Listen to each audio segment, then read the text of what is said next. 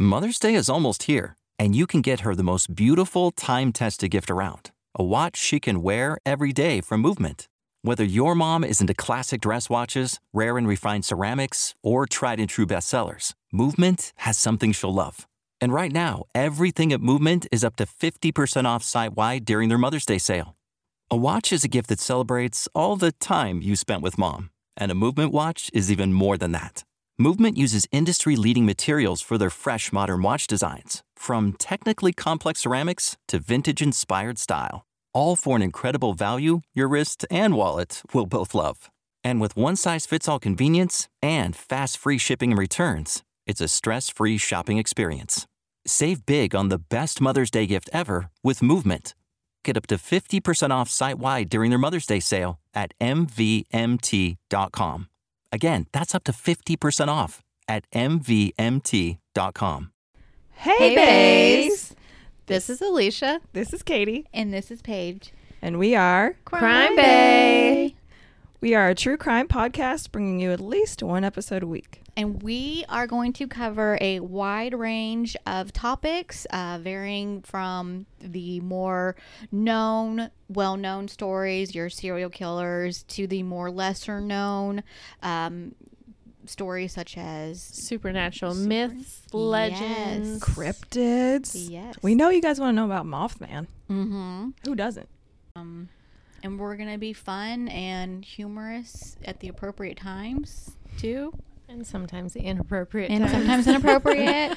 We got to make ourselves laugh to keep from crying, you know? Sure, you follow us on Instagram, TikTok, Twitter, and Facebook, all at Crime Bay Podcast. Thank you so much. We look forward to uh, making you a bay. Thank you, bay. Hasta la pasta.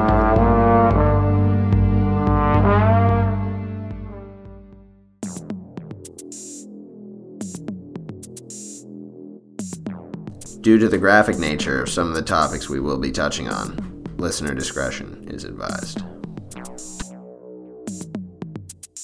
Welcome back, everybody. It's a beautiful day here in the neighborhood. I'm Lisa. I'm your host here at Eye for an Eye podcast, where we bring you the crazy, the wild, the gruesome, the sad cases. And I'm here with Jules and Matt today. Say hello. Sup, y'all? And today, Jules, I think you'll do a way better introduction than I will. We have a very, very special guest, and we're super excited. We've had so many guests on recently, and we absolutely love it. There is a personal connection in this case, which makes it even more crazy. So, Jules, I'll let you take it away.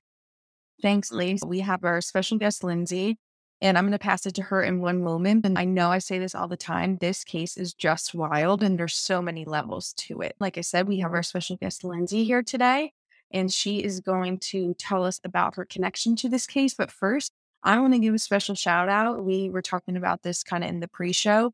There is a really great episode of Snapped, season 16, episode 7, that covers this case. And yeah, so Lindsay, friend of the pod, why don't you tell us how you are connected to this case?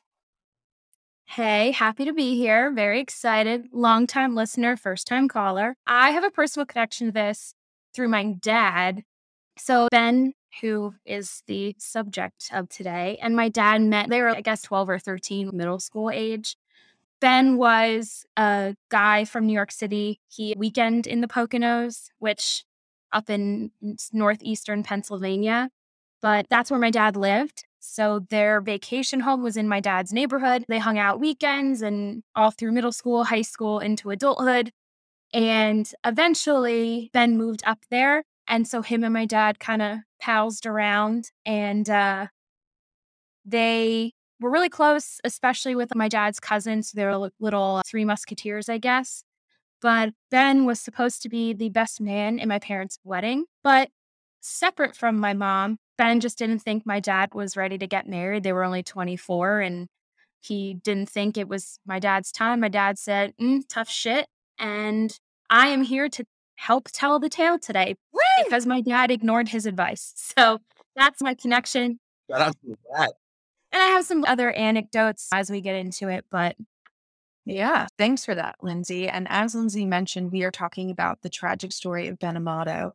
And Lindsay's going to kind of help me tell this tale here and jump in with some personal stories. It's really exciting. And we have three murders to discuss in today's episode. So I'm going to jump right in. As Lindsay had mentioned, this whole cluster of events takes place in and around the Pocono Mountain area of Pennsylvania. And that's kind of in the Northeast. We're going to start in 2001. It was November 16th, and Ben Amato had not been seen or heard from in several days. Police were called to conduct a wellness check as this behavior was unusual for Ben. When the police got to Ben's house, they found the door locked, which again was an unusual thing, especially I think kind of in that area of Pennsylvania. People are just very trusting and don't necessarily always lock their doors. When the police found the door locked, they called Ben's friend Dick Hoffman to the scene. Very small town vibes is what I gathered from that. When Dick gets there, he checks a particular window that he knows that Ben always leaves unlocked, and that window was locked. Red flags popping up all over the place. Police eventually force their way into the home and walk into a horrific sight. Police find Ben lying dead at the bottom of his basement stairs, lying in a pool of his own blood. We do have pictures of this. They're graphic. We'll post them with the other episode content we have, but it's just tragic. At first, the police, Dick Hoffman, and even Ben's stepdaughter think that Ben may have committed suicide as he had made two previous attempts. However, when the autopsy confirmed that Ben had been beaten to death, suspicion turned to Ben's ex girlfriend, Cheryl. I hope you all have the Google Doc up because there are also pictures of Ben and Cheryl, and Cheryl is certainly a character. Let's talk more about Ben and Cheryl. Cheryl's father owned a junkyard in the area, and Ben liked tinkering with cars and was often at the junkyard looking for parts and, you know, doing junkyard things. Cheryl's father introduced Ben to Cheryl, and the two started dating in January of 1999. Two things to note Ben is 20 years older than Cheryl, which is kind of a large gap, but, you know, to each his own. Jules, can I make a quick, small little side note on this picture of Cheryl? Yeah, it's a Uh, great one. She, yeah, man. She looks like ready for this. Okay. You guys are looking. For those of you who can't visually see, you got to go look.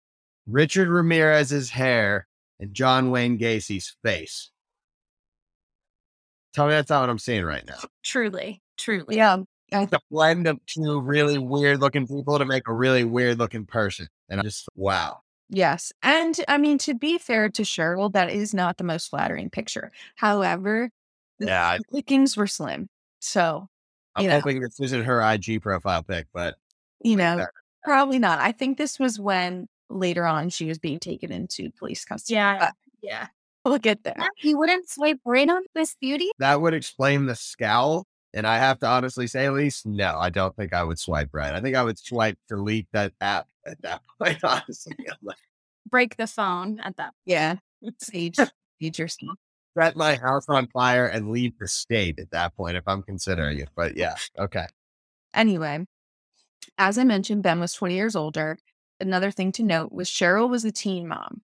Nothing wrong with that, just pointing it out for context. So when her and Ben had started dating, she had a 12 year old son named Gregory. Like I said, no judgment against teen moms, but just to put in context, by the time that her and Ben had gotten together, she had this son who was already 12. Another thing to note, I did mention that Ben had a stepdaughter. And in fact, he had three stepchildren from a previous marriage. Ben was married to someone prior who had children from their own previous marriage. And he remained close with those children throughout the relationship with their mom when that ended and kind of into eventually the end of his life. January 1998, Ben and Cheryl start dating. People report that they were a very outdoorsy couple. They enjoyed snowmobiling, ATVing, which is kind of common for that area. And Ben also had a really good relationship with Cheryl's son, Gregory. He was known to buy both Gregory and Cheryl anything they wanted. Six to seven months into the relationship, Cheryl started to pull away a little bit. At the time, Cheryl also finds out she is pregnant with Ben's child. She hadn't told him, and she calls off the relationship. She's planning to keep the baby, and she does not want Ben to be a part of the child's life. It seems to me if you would feel that way, then you maybe shouldn't be having a child with someone anyway, but that's either here or there. Ben obviously had a hard time with this. Not only was he losing his girlfriend, he was losing this child, which would be his first biological child. And not only that, he was losing the relationship that he had built with Gregory. And so there was a lot going on. The child was eventually born in November of 1998. And it was during this time of struggle that Ben had made the two suicide attempts, which I had mentioned earlier. He had a lot going on, a lot of grief from loss of the relationship, not being allowed to see his child, all those sorts of things. That was 1998 in November. By 2001, Ben had seemed to be getting back on his feet. He was doing better. He was seeing a doctor, taking meds, etc. So 2001 is where we started our story. And when police first found the body, that was a thought that they had. You know, was this another suicide attempt? However, like I had mentioned, the autopsy reported that was not the case. In June of 2001, five months before Ben's murder, Cheryl filed harassment charges against Ben. She felt that if the case went in her favor, there was no way Ben could get even partial custody. Was there harassment really going on? Or was this more of a part of her thought that she wanted full custody? She didn't want Ben to have any part of the child's life. The case doesn't go in her favor. And in the courtroom, in the presence of many other people, Cheryl says, What do I have to do to get him to leave me alone? Kill him not the best thing to be saying aloud. Wait, and she said that sarcastically, like, what do I have to do to get him to leave me alone? Kill him? Right. And this was all right before Ben was found dead. Fuck Soldier Boy. She was the first rapper to ever declare it in front of a judge. Not only that, I'm going to kill him, but said it in front of multiple people. In the courtroom still. The court- it's not like you were even outside talking on the side to your counsel. You were in the courtroom and said this in the presence of many people. Yeah, Cheryl was the first. Good for her. Wow. Ballsy. Yes. Obviously, that statement in itself is just very absurd, but I do want to point out that Cheryl mm-hmm. had no actual case, as I kind of alluded to. This was all about getting custody. The judge in the case said something to the effect of, You live in a small town. Ben driving by your house is not harassment. It's like that's how he needs to go to the grocery store, to the post office. He's not going out of his way to harass you to drive by your house. That was that. And that was right before Ben had been found dead. On November 20th, six days after Ben's body was found, police have a warrant and are searching Cheryl's house looking for boots prints that they found at the scene of the crime. They were looking for the match. Unfortunately, their search turns up nothing. With so much suspicion, police start digging through records, reports, anything that they can find to get something on Cheryl. They think, okay, even if we can't charge her for murder yet, we want to charge her with something. We want to get her into custody. There's too much pointing in her direction to just leave her to the general public. In their searching, police find that Cheryl had reported mm-hmm. a break in and robbery of her home three months before Ben's body was found. Not only does Cheryl file these burglary charges, she also names the two people who committed the crime. That might be chopped up to small town, but we'll get into that. She says, April and Nathaniel broke into my house. They stole these things, etc. But just kidding. For no apparent reason, Cheryl then withdraws those charges. Police find this to be strange and they start to dig a little deeper. They realize that this very same Nathaniel is in jail for unrelated charges, so they go and seek him out. When they entered the room, police say something to the effect of, Do you know why we're here? Nathaniel says, To talk about the woman who paid us to kill that guy. I'm going to say that again. Police talk to Nathaniel while he's in jail and say, Do you know why we're here? And he says, To talk about the woman who paid us to kill that guy. I'm not an attorney, but I wouldn't recommend saying that. No bueno. Nathaniel goes on to tell the police that yes, Cheryl paid him in April to kill Ben. However, Nathaniel and April weren't necessarily astounding citizens. They blow the money that Cheryl paid them on drugs, and then they go back to Cheryl's house for more money. The original money that was supposed to be their prize for murdering Ben, they blew that on drugs. Apparently, she had $6,500 laying around in her safe, which I just thought was interesting. I never have a dollar on me, like one singular dollar at all, yet alone $6,500 laying around in my safe. I thought that was interesting. Cheryl files the charges of burglary. Nathaniel says, I'll tell them you paid us to kill Ben if you don't drop these charges. So Cheryl drops the charges. Police are able to corroborate this story, and on July 23rd, they arrest Cheryl for solicitation to commit homicide. Crazy. Lots of layers to this story, and we're just at the top. Because of the timing of Nathaniel's arrest, police know that he and April did not actually kill Ben. So we're still working on that piece of the puzzle. They were hired for it originally, they never went through with it. Wait a minute. They, took the money, claimed they did it, and then blew the money on drugs. I don't know if they told her that they did it and they just didn't or what the case was, but th- they couldn't have done it because Nathaniel was in jail on other charges at the time. Online was up. Yeah, that I mean, wow. Yeah, I, there's a lot. When I was a kid, so 2001, I was nine or 10. And this is the part where I first learned about what happened. Cause I remember my dad talking on the phone to someone and saying hitmen. And being nine, I didn't know what that was. So I learned what a hitman was because of this story. You'll see how it ends. But I think at the time, people thought that's what happened, that she paid people to kill him. Jesus Christ. It's funny. I learned what a hitman was when my dad came home from work one day too, but different story I won't tell anybody about. I think that's another episode, Matt. Another episode for another time. Let's continue before I incriminate anyone. yes, only yourself you're allowed to incriminate. Only myself. Yes. So it was ruled that Nathaniel and April could not have been responsible for Ben's death. We're still trying to figure that one out. Cheryl is telling anyone and everyone that she was framed for this. And uh, to that, I inserted a major eye roll because I I just can't with her.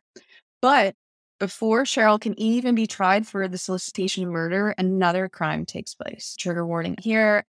This whole episode could be riddled with them, but this one is pretty upsetting. Also, pay attention to the dates, everybody, because May.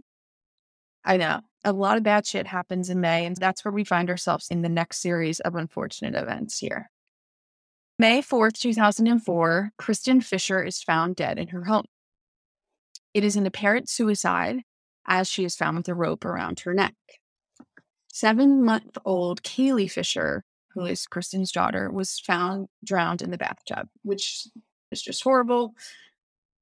They first ruled the scene a murder suicide until investigators start to dig a little bit further and see that the slack of the rope found around Kristen's neck just isn't right. And I don't know what that means because I'm not a crime scene investigator, but they can tell that something's off the way that the rope is secured, the slack in it. And now we have foul play in the mix. And once foul play is in the mix, the immediate suspect becomes Kristen's ex boyfriend and Keely's father, which is anyone have a guess? Dun, dun, dun. Gregory Rowe Kunkel, Cheryl's son. Ah, yeah, my head's exploding. There's too many people involved and they're all fucked up. Yeah, yeah. This case is tragic. This feels like it was Ozark Part 2 type thing, where everybody in town is somehow a little involved and a little fucked up.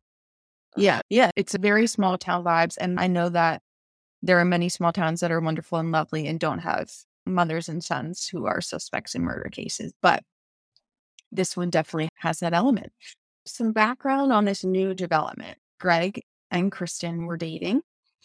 And once Kristen found out that she was pregnant, Greg did not want her to keep the baby. Therefore, he felt he was not required to pay child support because he didn't want the baby. Kristen did. She had the baby. The couple had an upcoming trial in family court to get the child support payment settled, all that kind of stuff. Kristen's mother knew that Greg was coming by the house that day, the day that they found Kristen and Kaylee. So that was a red flag pointing us right in his direction. Also, Greg's current girlfriend ratted him out. I feel like he's just not a great boyfriend. She told police that Greg had just purchased rope, the very same rope that was found around Kristen's neck. On June 4th, a mo- literally a month later to the day, Greg was arrested for the double murder of Kristen and Keely Fisher. this case has a lot going on. What a crazy ass family. I want to know what they're all eating and I want to avoid it. Yes, definitely. I feel like there's something in the water. Cheryl had just gotten out on bail for the solicitation charges, which I would like to know what the amount of that bail was. Wait a minute. Five hundred dollars. Yeah, probably. like she had it. She was ready. She knew they were going to come get Ready to roll. Yep. I was gonna say she posted bail that day. Was literally like, "Yeah, I got you. Hang on." Pulled it out of where? Well, she got out on bail for the solicitation charge, but was now back in jail because she had violated Uh. King's up her bail because she has tampered with evidence in Greg's case, which they didn't get into the full details on. But either way, Cheryl just can't get her act together. Now, Cheryl and Greg are both in jail. It's on a little mother son outing, and investigators are starting to put some pressure on Greg. They figure he might be an easier target, he might crack. In an attempt to lessen his own sentence, Greg spills the tea to the police. I don't think it took much. Maybe growing up with Cheryl, he was kind of like, if I can screw her over to save myself, I'm doing it. Say goodbye to your credit card rewards. Greedy corporate mega stores, led by Walmart and Target, are pushing for a law in Congress to take away your hard earned cash back and travel points to line their pockets. The Durbin Marshall credit card bill would enact harmful credit card routing mandates that would end credit card rewards as we know it. If you love your credit card rewards, tell your lawmakers hands off my rewards. Tell them to oppose the Durbin Marshall credit card bill. Anyone you can screw, I can screw better. Right. He tells the police that he had actually dri- driven Cheryl to Ben's house a few days before his body was found. Greg claims that he thought Cheryl was just breaking in, not committing murder. He was fine when he thought he was dropping her off for a break-in, just a little B&E, but when it came to murder, he was not aware of that.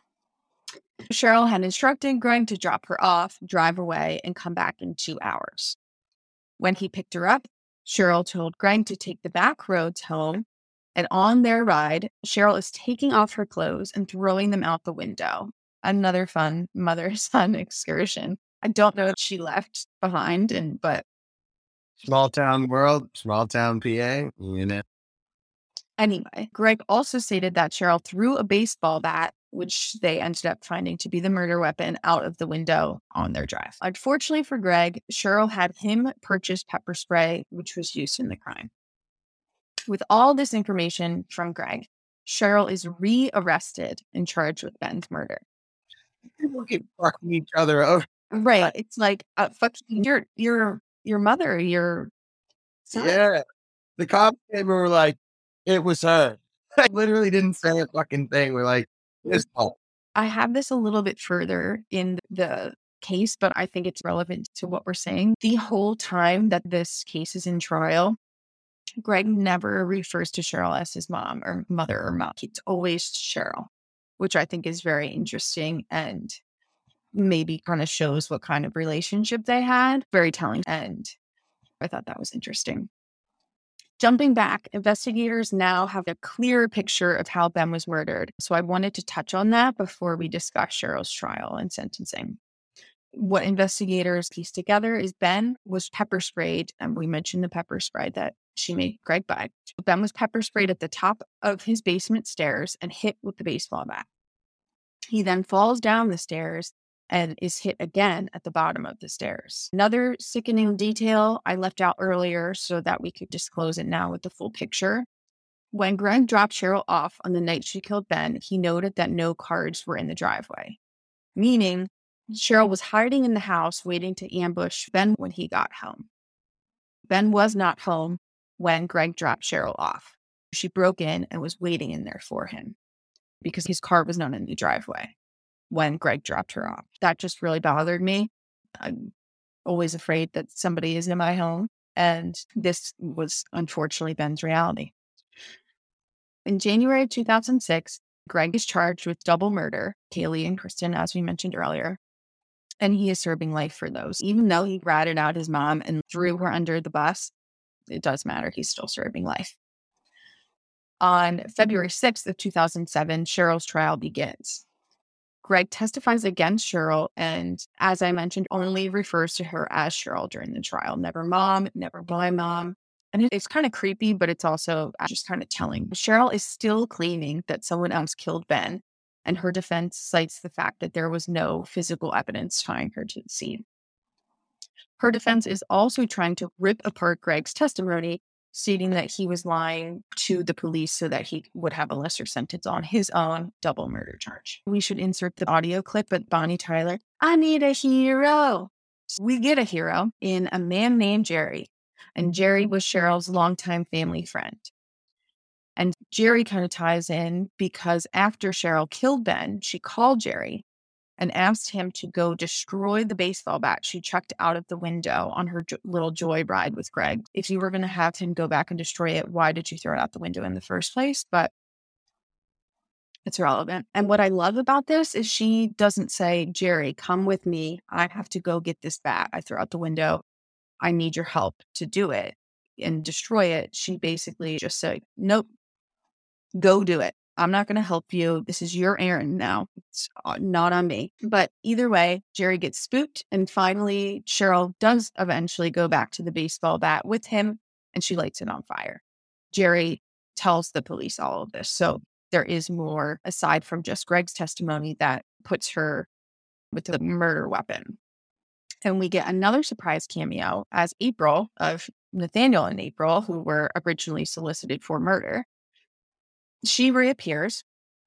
And apparently she was Cheryl's friend, which I don't know if that helps or hurts the fact that she had solicited her and Nathaniel for murder. Just thought it was interesting. Before Cheryl is arrested for the murder for hire charge, she calls April to her house and makes this very strange recording. I was going to pull the audio from the snapped episode.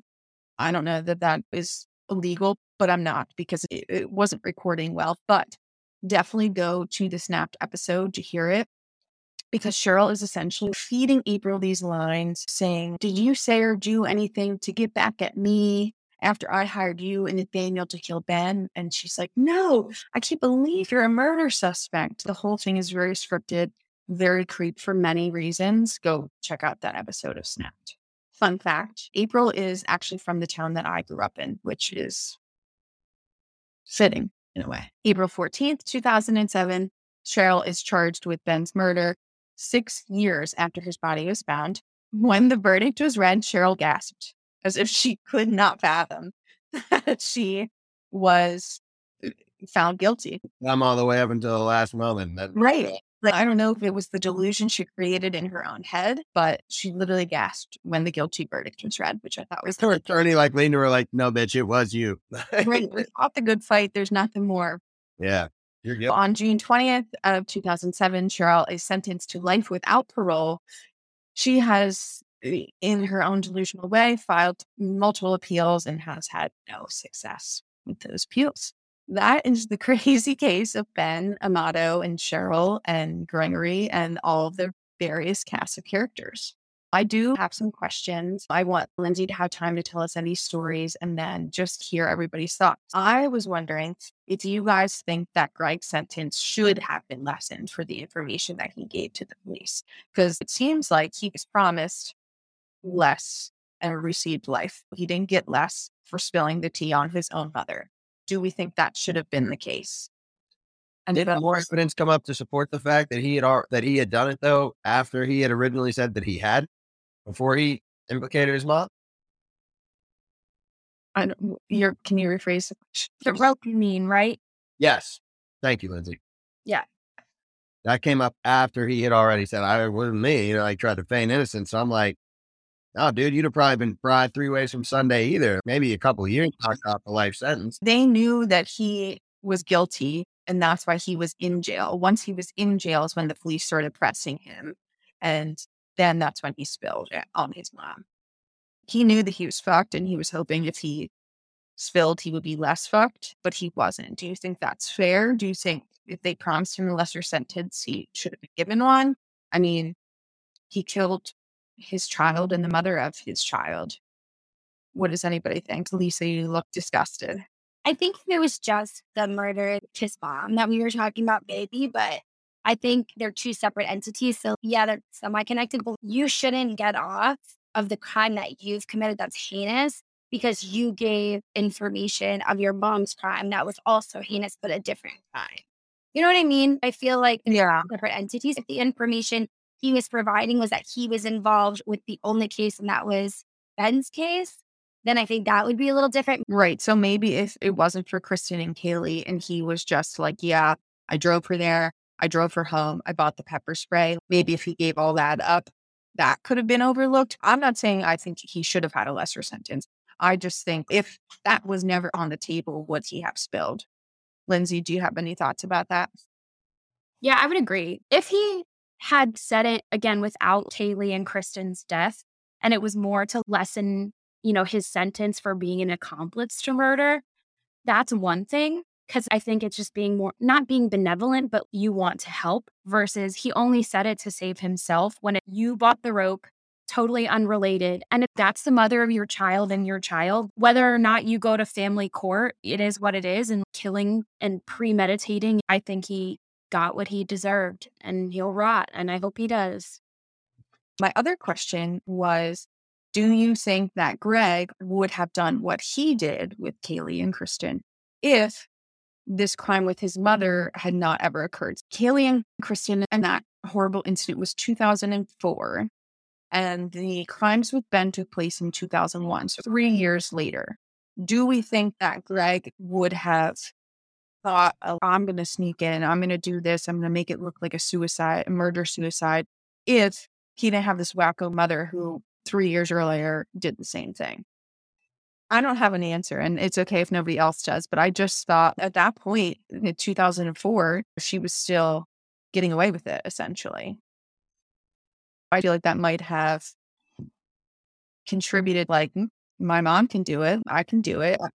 I think when you're raised by a crazy person, you're more inclined to do crazy things. If you were mm-hmm. raised by a woman who's that unhinged, regardless if she killed someone or not, I feel like he was probably prone to violence more so than the average individual. I do think it helped him think like, okay, if she can do it, I can do it, you know? Does anyone else have thoughts on that? I'm thinking about it from the mindset of a sick person is a sick person, but it's a nature versus nurture argument. They're brought up into an environment where that's acceptable. I do blame some of it on his environment. Yeah. But at the same time, does that make him any less culpable? No, he killed two people, including a child, his own child. So fuck you, man. Sorry you had a tough upbringing, but you still killed two people. You know, a lot of people have tough upbringings that don't kill people. I agree. Those are good points. Lindsay, were you going to say something? I was just going to agree. I think Gregory didn't have all the pieces together, let's just say, based on his upbringing. And when I read this question, I never even really thought of that looking at the timeline, I guess. And I, I just can't even imagine the thought process that either of them went through. And then it makes you wonder what was Cheryl's upbringing? I mean, probably not by a murderer, but still, if that kind of behavior is okay and acceptable, it's not like her moral compass pointed north either. So I would agree with what everyone is saying for sure. Those are all good points. I have a question that we obviously will never know the answer to, but do you guys think that Greg Gregory, I don't know why I switched his name midway through, so apologies to whatever he chooses to go by. But do you think that him and Cheryl helped each other in their crimes? Did he really just drop her off? Did he really just buy the pepper spray with Ben's situation? And did Cheryl have anything to do with, even if it was just the planning of his murdering of Kaylee and Kristen? I think it's likely because, as we mentioned, neither of them necessarily had the best moral compass. I would call it criminal facilitation. They didn't necessarily participate in the crime actively, but it's like, why do you need me to buy you rope? Why do you need me to buy you pepper spray? If my mom came to me and was like, yo, can you buy me some pepper spray? I'd be like, sure. You feel threatened at work or what's the issue? Something we can take care of? If she asked me to buy rope, I'd be like, okay, why? What for? It's not like a normal thing to ask. Granted, I don't know. Maybe their family it was like, hey, can you go buy me a 38 special? I don't know. Sure. But I, that's that's a little strange. And vice versa. If she gave him a ride, you didn't you didn't know what was going on. Where do you think he was going? On a date? I don't know. I would have added a criminal facilitation charge to their litany of crimes they committed. Yes. I agree. I think they were in cahoots. Yeah, it just seems like, especially the fact that Greg had made note, whether consciously or subconsciously, that when he dropped Cheryl off, there was actually no one there. I feel like the fact that he he realized that should have been a red flag. Well, I guess he thought she was breaking in. I don't know. I mean, definitely from a planning point, but it seems these two are just not a good match. Yeah, I almost wonder did he agree to take Cheryl there as almost a form of blackmail and future reference? Like, clearly, like 2001, Kaylee, his child, wasn't even a blip on the radar, but he never called Cheryl mom during his trial or her trial. Clearly, this is not a typical relationship. She clearly walked into the car with the baseball bat in her hand and pepper spray that he purchased. So, was he doing it almost like to have a blank check to cash in the future? I helped you with this, you know, eh, clearly no love lost between them. And if you're that messed up in the mind, who knows if he did it thinking he could use that against her in the future? That's kind of what I'm thinking, like hearing conversation. Yeah, that's a good point. It's a very interesting point, honestly, especially like these guys seem like they're already pretty devious. It doesn't seem too far fetched to suggest that they might hold leverage over one another and be like, "Uh, yeah, I'll help you, but uh, we need something from you as well. That's basically what I was thinking as well. It sounds like there was no question about what was going to happen in either one of those cases by either one of them. Maybe they weren't directly involved, but I think getting those materials, he knew, okay, this is what mom's got planned. Or the idea, you know, she's going to go try to kill this man. Yeah, that's something I didn't think of, but a good point. So the last planned question I have, and then we can kind of just go off. Do we think eye for an eye was met? Greg is serving life, and I, I didn't write that he had life without parole or with the possibility of parole. So I'm not sure. So we have just have to take that with a grain of salt. And then Cheryl is serving life without the possibility of parole, even though she keeps filing all these freaking appeals. So what do we think? Are those fair sentences? I think they're fair. Put them away. Definitely. Anyone else have thoughts? Lindsay, after you, I'll give you your chance because you know the case better than all of us, it feels like. So by all means, tell us what you think.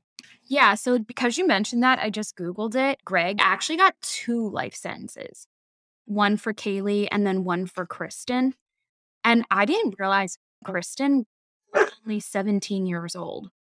This is 2015 that he tried to appeal, but it was upheld both life sentences. So I'm going to guess if you have two life sentences, that's probably without parole. Yeah, I would assume so. I didn't know that it was two and that she was only 17 at the time.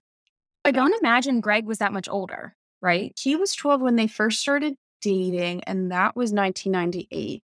So I'm not good at math, but 24, 2024, that's six years later. So he maybe was 18.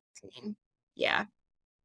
Interesting. It seems like neither of these two will see the outside of jail ever in their lives, which I think is the ultimate sentence. So, Lindsay, do you have stories that you want to add on or anything you want to go back to and tie in? Yeah, just in mm-hmm. preparing for this and talking to my dad, I guess just the type of person Ben was, you know, just hearing my dad had a lot of stories and some of which are funny for me to hear, but not necessarily serving the purpose. But just his character, he left New York City as a young adult because he didn't like that way of life. So moving to the Poconos for people who are unfamiliar, it's definitely much more rural, mountains. It's really popular with people from New York as a vacation spot just because it's right across the New York state border. You mentioned he liked working on cars and stuff. He was actually a mechanic for the New York City Department of Sanitation. So he basically moves the Poconos to escape the rat race to a place he's gone since he was a kid and loved.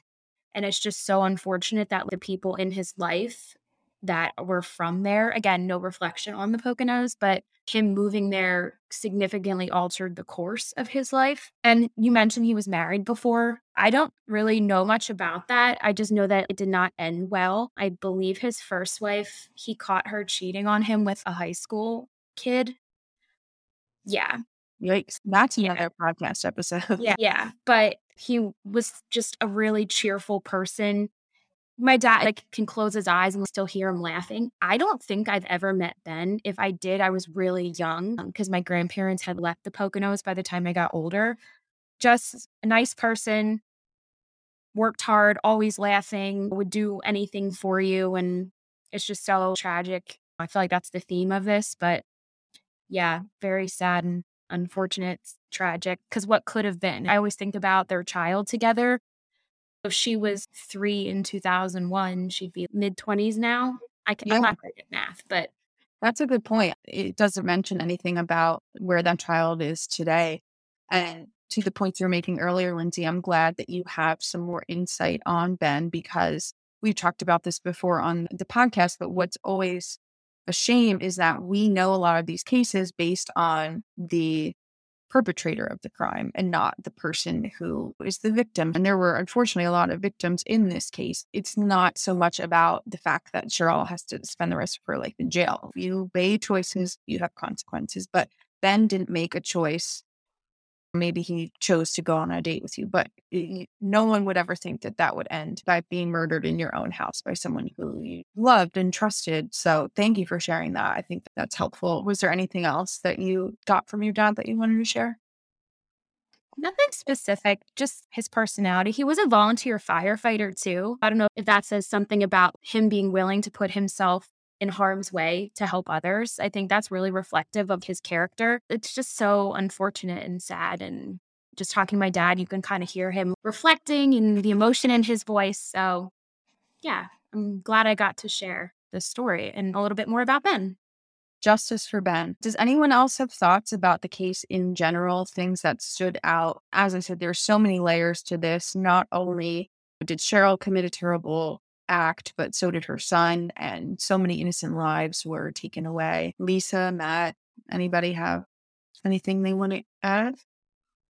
I just think it speaks volumes to generational violence because clearly, when you grow up in a home with a violent mom, I don't know if she was violent to him, but obviously she was violent. She was willing to kill somebody. So if you're willing to do that, then it makes sense that your son would grow up and also be willing to kill somebody. In what, a two year span of time? Or what was the. Three- It was three years, but who knows how long he was thinking about all this. But whether or not Cheryl was abusive, we're not saying that. But you don't just flip the switch one day and think, I'm going to murder him. that always says like nature versus nurture. Was he destined to kill someone? Or is there something that someone could have done to get out of that household? Or a lot of people come from really shitty households and abusive households that don't end up being a murdered, but like I'm sure it predisposes. It kind of reminds me of the Good Night Sugar Babe documentary that we watched. Everybody in that house is murdered. It's normalized what you do, I guess. It, is spoil it for me, Lise? It, it- she's talked about that so many times. You have no, you have no excuse. I know. I'm glad. No, I, I want to echo everyone's sentiment. First of all, the tragic nature of this whole thing. Justice for Ben, justice for all the victims in this case. It seems like it's only too late that we realize how kinetic and fracturable these situations can be. Literally, one small thing, one domino falls, and people end up dying. And that leads to a further downward spiral. I, it, it's a shame, and it took way too long for justice to be met six years after Ben's death before she was brought on charges. But it's also not as easy to convict somebody as we always like to think. You know, once we find the person who's responsible, it's not as easy to just turn around and be like, well, it was them. And in some cases, we've seen that's good. In this case, it's a shame that it wasn't figured out sooner. But I also think, like Lisa said, there's no way to determine ahead of time, but you have to hope for some resolution in these cases. A point that Lisa was, touching on generational violence. Did Greg think the only way to solve this issue that he didn't want to deal with was by murder? Obviously, on a much different level, but relationships. I feel like you learn how to be in a relationship because of the model that your parents set for you. And in some instances, that's good. And in mm-hmm. some instances, that's bad. Sometimes you can say, This is the way I saw this being handled, and I know I'm going to handle it a different way. But it seems that if Cheryl kind of had that attitude, that it definitely reflected onto Greg and is a shame and unfortunate. This was a very interesting case that I had not heard of. And Lindsay, thanks for coming on and shedding some personal insight to it as well, especially touching on who the victim was. I really appreciate that. Yeah. I think we need more of that. Glad to come on. Yeah. Yep, so this was to great. Have you and Come back again. yeah, anytime. I really think it's an important perspective to have because we had a first cell connection, and not often do we get to hear from outside documentaries about the victim themselves. So that was really cool that you were able to bring that. And I'm so sorry for your family's loss as well, because I can't imagine losing one of my friends. It's a big loss. Yeah. I'm glad I was able, and I agree. Normally, documentaries, and I know I feel like people always say the same thing, but just hearing my dad, you know, Ben was one of the good ones, and it's so sad what happened. Hopefully, his child is doing well as an adult and, you know, escaping that cycle like we talked about. Yeah, we can only hope for the best. I cannot give enough credit to Snapped because I knew Lindsay had this connection for a while, but only recently did I dig into it and didn't realize how complex this case was. So definitely check that out. Snapped season 16, episode 7. And this goes back to the thing I always harp on. I don't know that it has a fancy title, but it definitely is like Cheryl Kunkel and focuses on her. No, like this is about Ben. This is about Kaylee. This is about Kristen. Folk Cheryl. Anyway, that's my soapbox. Doc Farrell, man. Can't say it any better than that. I'm just saying. Well, write, review, subscribe. Come on. Do the subscribe. right things. We love to have guests, so hit us up. And it's not Well, it- scary. Everyone thinks it's scary, and it's not scary. I have another one of our old guests here with me right now, and he will tell you it's not scary. It's not scary. Lindsay can tell you it's not scary. It was scary. no, but yeah, thanks everybody for joining us today. And Lindsay, seriously, come back for more. It's fun having different perspectives that aren't just Joel's, Matt, and I. love it. Great. Well, thank you everybody, and thank you Joel, Matt, and Lindsay for this really crazy episode and really sad. And again, keep an eye on your neighbors because it's going on. We don't even know, man. We don't even know. Threatened with a lot of serial killers apparently. So uh, You don't want to know, especially man. one. So we'll end on that note. I plead the fifth. All right. Well, have a good night, day, afternoon, whatever it is where you're listening. Thank you for joining us today. Emily. Y'all come back now, you hear? All righty. Bye bye.